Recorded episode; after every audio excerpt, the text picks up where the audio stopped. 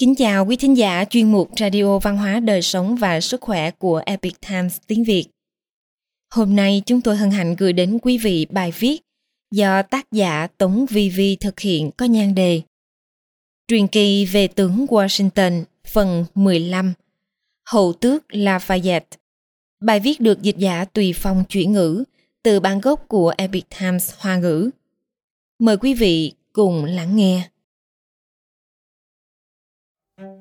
Ở lãnh thổ Mỹ quốc, gần như tất cả thành phố thị trấn đều sẽ có một con phố mang tên Lafayette. Trong hơn 200 năm qua, người dân Hoa Kỳ chưa bao giờ quên ông. Chàng trai người Pháp mang trên mình huyết thống cao quý và khí chất thuần chân đã vượt đại dương tới Mỹ quốc tham gia cuộc cách mạng giành độc lập. Đó chính là Chibadu Mucheder Lafayette, người con tinh thần của tướng Washington. Trong cuộc cách mạng giành độc lập đầy sóng gió của Mỹ quốc, có không ít câu chuyện về anh hùng khiến người ta cảm động. Mà câu chuyện về tướng Washington và hầu tước Lafayette chắc chắn là một trong những chương khiến mọi người cảm động nhất. Chibadu Mucheder Lafayette sinh ra trong một gia đình quý tộc Pháp vào tháng 9 năm 1757.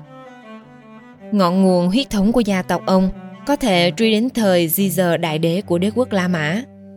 Mấy đời gia tộc Lafayette đều có quan hệ mật thiết với hoàng gia Pháp quốc. Trong những bộ phim điện ảnh và truyền hình về hoàng gia, ví dụ như Người đàn ông mang mặt nạ sắt. Vào thời vua Louis thứ 14, nhân vật trong phim muốn điều tra sự thật. Một trong những đầu mối chính là đi thỉnh giáo những trưởng bối trong gia đình hầu tước Lafayette. Từ đây có thể thấy gia tộc cổ xưa này và hoàng gia Pháp có mối quan hệ mật thiết kéo dài suốt các triều đại. Hướng về Mỹ quốc Lafayette mặc dù sinh ra trong danh gia vọng tộc, điều kiện đủ đầy, nhưng từ nhỏ đã phải chịu đủ cái khổ của sinh ly tử biệt. Ông nội và các bác của Lafayette đều hy sinh vì tổ quốc trong cuộc giao chiến Anh-Pháp. Khi Lafayette chỉ mới 2 tuổi, cha của ông đã không may qua đời vì đạn pháo của quân Anh tại trận Maidan trong cuộc chiến tranh 7 năm. Lafayette lớn lên trong sự chăm sóc của mẹ và bà nội. Lúc bé, ông nhận được sự giáo dục từ người thân và hai vị cha xứ. Về sau vào học ở trường Lisa Luz Legon. Khi Lafayette 13 tuổi, mẹ và bà nội, những người thân mà ông nương tựa, cũng lần lượt qua đời là và già trở thành một cô nhi không người thân thích. Tuy nhiên mỗi khi một người thân qua đời, họ đều để lại cho Lafayette nhỏ bé quyền kế thừa và di sản khổng lồ. Vậy nên Lafayette, một cô nhi, lại là một người giàu có nhất trong giới thượng lưu ở Pháp, sở hữu nhiều địa sản nhất Pháp quốc. Năm 14 tuổi, Lafayette nhập ngũ, tham gia vào lục quân Hoàng gia Pháp, trở thành một quân nhân kiên cường.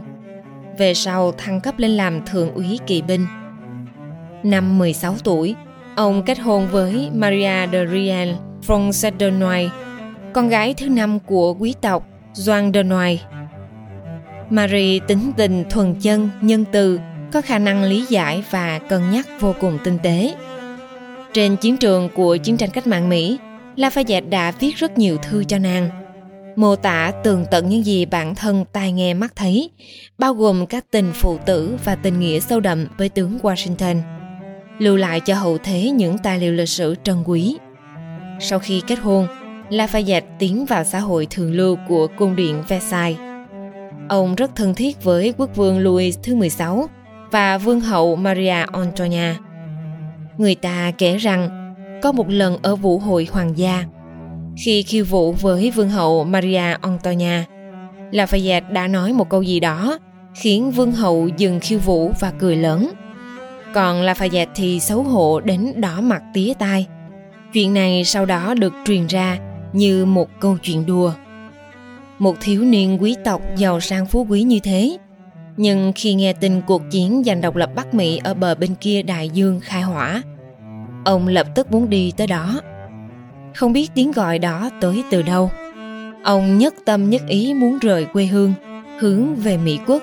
đích thân tham dự trợ giúp người Mỹ thoát khỏi Anh quốc. Ông công khai tuyên bố, sự độc lập của Mỹ quốc sẽ là hạnh phúc của những người yêu tự do trên toàn thế giới. Để đến được Mỹ quốc, có thể nói là Lafayette đã dùng hết tâm tư. Ông tự mình bỏ tiền ra mua một chiếc quân hạm, chiêu mộ những người cùng chung chí hướng từ khắp mọi nơi. Trong danh sách chiêu mộ có một kỹ sư quân sự tên là Louis Alexander Bechet, về sau là tham mưu trưởng sáng giá nhất dưới tướng Napoleon. Hầu tước Lafayette vốn dĩ là một thanh niên anh tú ăn vận sang trọng trong thành Paris, được quân chúng chú ý, lại là một việc lớn như vậy. Cho nên lực cản cũng khá lớn. Bộ Ngoại giao Anh lúc đó đã liên tục kháng nghị với Pháp quốc, muốn bắt giữ Lafayette lại. Trong kế hoạch đầu tiên, Lafayette vốn dĩ đã ra khơi, nhưng vua Louis thứ 16 chịu không nổi áp lực ngoại giao quá lớn, đã phái người đuổi theo ông, phái người đặc biệt giám sát không cho ông đến Mỹ quốc. Lafayette đã bí mật liên lạc với một người Mỹ nổi tiếng ở Pháp lúc bấy giờ là Benjamin Franklin. Họ lại chuẩn bị một kế hoạch chu đáo chặt chẽ hơn nữa. Vào tháng 4 năm 1777, Lafayette lần nữa dương buồm ra biển, tiến về Mỹ quốc. Người ta nói rằng, mới đầu ông cải trang thành một cô gái để thoát khỏi các vòng kiểm tra. Người Anh đã dùng hai chiếc quân hàm để đuổi theo, nhưng không thể đuổi theo kịp chàng trai này. Lafayette đã thoát được vòng vây, tiến về Mỹ quốc, nơi đang xảy ra giao tranh dữ dội. Còn bức thư tiến cử mà ngài Benjamin Franklin viết cho quốc hội cũng đã sớm được gửi đi. Vào tháng 6 năm 1777, sau gần 2 tháng lên đên trên biển, Lafayette cuối cùng đã đặt chân đến Mỹ quốc. Tàu của ông cập bến tại đảo Bắc của South Carolina. Sau đó ông rời tàu lên ngựa, cùng tùy tùng thúc ngựa tức tốc chạy đến Philadelphia. Lúc này, bức thư của Benjamin Franklin cũng đã tới. Quốc hội Mỹ rất hoan nghênh Lafayette, trao cho ông quân hàm thiếu tướng. Lafayette tuyên bố rằng ông không cần lương bổng và lương thực, không cần thù lao, cũng không đợi ở hậu phương, mà sẽ lập tức tiến ra chiến trường. Những thành viên của Quốc hội Mỹ nghe được lời bộc bạch này của ông thì nhìn nhau nói rằng lời thoại này thật quen thuộc. Từng có một người cũng đã nói với Quốc hội như thế. Phục vụ vì quốc gia mà không cần bất kỳ thù lao gì. Đó là ai? Chính là tướng Washington. Cuộc gặp gỡ định mệnh Cứ như vậy, vào ngày 3 tháng 8 năm 1777 ở Philadelphia, tướng Washington 45 tuổi đã gặp chàng trai Lafayette 19 tuổi. Đây là cuộc gặp khiến mọi người vô cùng cảm động. Tướng Washington cả đời chưa có con cái máu mủ của riêng mình, còn Lafayette thì một cô cha từ nhỏ. Lúc hai người nhìn nhau lần đầu tiên, cảm ứng giữa tâm và tâm khiến họ hiểu rằng đây là người vô cùng quan trọng đối với mình. Lafayette là người con tinh thần của tướng Washington. Các nhà sử học sau này đã không tiếc lời ca ngợi như vậy.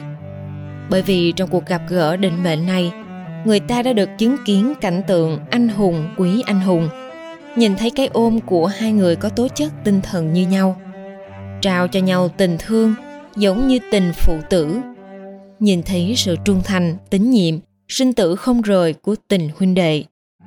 Câu chuyện về chàng trai Lafayette và tướng quân Washington bao hàm tất cả những phẩm chất đạo đức mà nhân loại yêu thích và hướng đến, đồng thời hội tụ những khoảnh khắc huy hoàng sáng lạng. Lafayette một đời công trạng chói lọi, là công thần khai quốc của Mỹ quốc, cũng là công thần của cách mạng Pháp. Ông được vinh danh là người hùng của hai thế giới.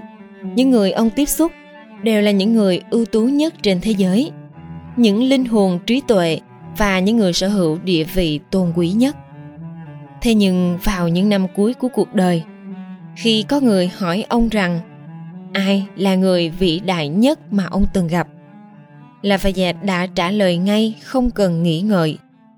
Đương nhiên là tướng quân George Washington.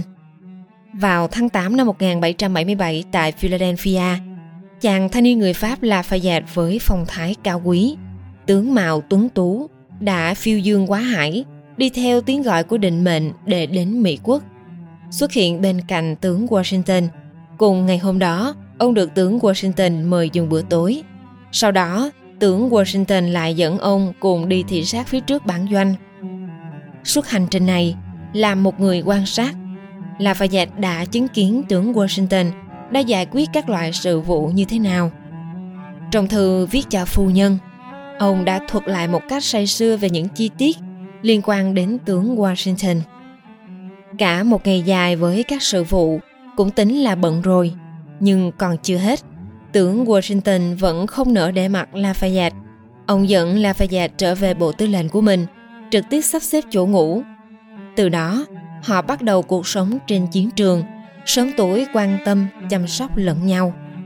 Tướng Washington với phong thái uy nghiêm, tính tình trầm ổn, người bình thường đều có phần kính nể. Nhất là trong bản doanh quân lệnh nghiêm khắc, các tướng sĩ càng phải kính nể ngước nhìn ông. Người ta thường nói rằng tướng Washington xưa nay không thích tiếp xúc thân mật với người khác. Tuy nhiên từ khi có chàng trai Lafayette ở bên cạnh, ông luôn vui vẻ cởi mở. Vừa nhìn thấy tướng Washington, Lafayette liền chào hỏi, sau đó ôm chầm lấy vị tướng quân một cách nồng ấm. Mọi người đều sợ tướng Washington, chỉ có Lafayette là không sợ. Ông thích ở bên cạnh tướng quân, đi cùng tướng quân dù không có chuyện gì để nói. Trong một bức thư Lafayette gửi về Pháp Quốc, ông cho biết trong tâm mình luôn có một thanh âm vang vọng, đó chính là từ Mỹ Quốc. Và ông đã gặp được người cha của mình. Quý thính giả thân mến, chuyên mục Radio Văn hóa Đời Sống và Sức Khỏe của Epic Times tiếng Việt đến đây là hết. Để đọc các bài viết khác của chúng tôi, quý vị có thể truy cập vào trang web epictimesviet.com. Cảm ơn quý vị đã lắng nghe, quan tâm và ghi danh theo dõi kênh. Mến chào tạm biệt và hẹn gặp lại quý vị trong chương trình lần sau. Kính chúc mọi điều bình an và tốt lành tới quý vị cùng người thân.